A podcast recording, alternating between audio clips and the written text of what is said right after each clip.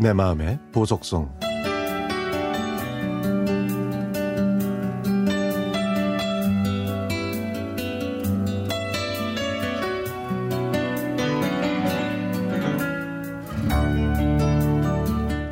친구와 함께 30년 만에 은사님을 배웠습니다. 제 친구가 우연히 은사님이 책을 내신 걸 발견해서 주소를 물어 찾아뵐 수가 있었죠. 제가 고등학교 1학년 때 선생님께서는 저희에게 역사를 가르치셨습니다. 다정하신, 다녀, 다정하신 선생님께서는 학생들의 공부 부담을 덜어주셨고 학교의 불합리한 결정에 당당히 맞서 싸우셨습니다. 제 친구가 반장이 됐을 때 학교 관행상 교무실에 한턱 쏘고 반 친구들한테도 간식을 돌려야 했는데 선생님께서는 집안 형편이 어려운 친구의 사정을 아시고는 그걸 못하게 하셨습니다.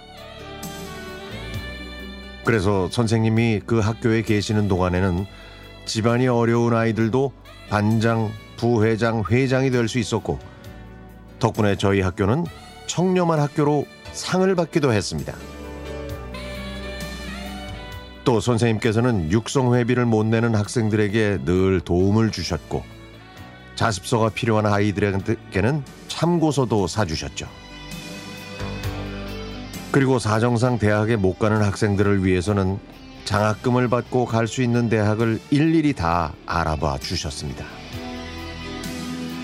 이렇게 어려운 학생들을 위해 마음을 써주신 선생님 덕분에 대학교에 진학할 수 있는 아이들이 늘었고 심지어는 저희 학교 동창회에 연락을 하셔서 장학금을 줄 수 있냐고 부탁까지 하셨습니다. 당시 학교에 테니스장을 만들려고 운동장을 줄일 때도 선생님께서는 아이들보다 선생님들이 테니스를 치는 경우가 많으니까 아이들을 위해서는 배드민턴 시설을 만들어야 한다고 하셨습니다.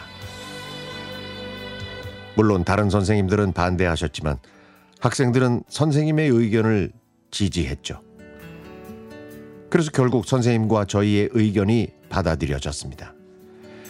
그렇게 선생님께서는 늘 저희 입장을 대변해 주셨습니다. 저희가 선생님 댁을 찾아뵀을 때 선생님의 연세는 여든이셨습니다. 그런데도 친구와 제 이름을 아직도 기억해 주셨습니다. 어, 네가 김은정이지. 우리 반 반장. 야, 네가 공부도 잘하고 일 하나는 아주 똑부러지게 했지. 전자공학과 같지?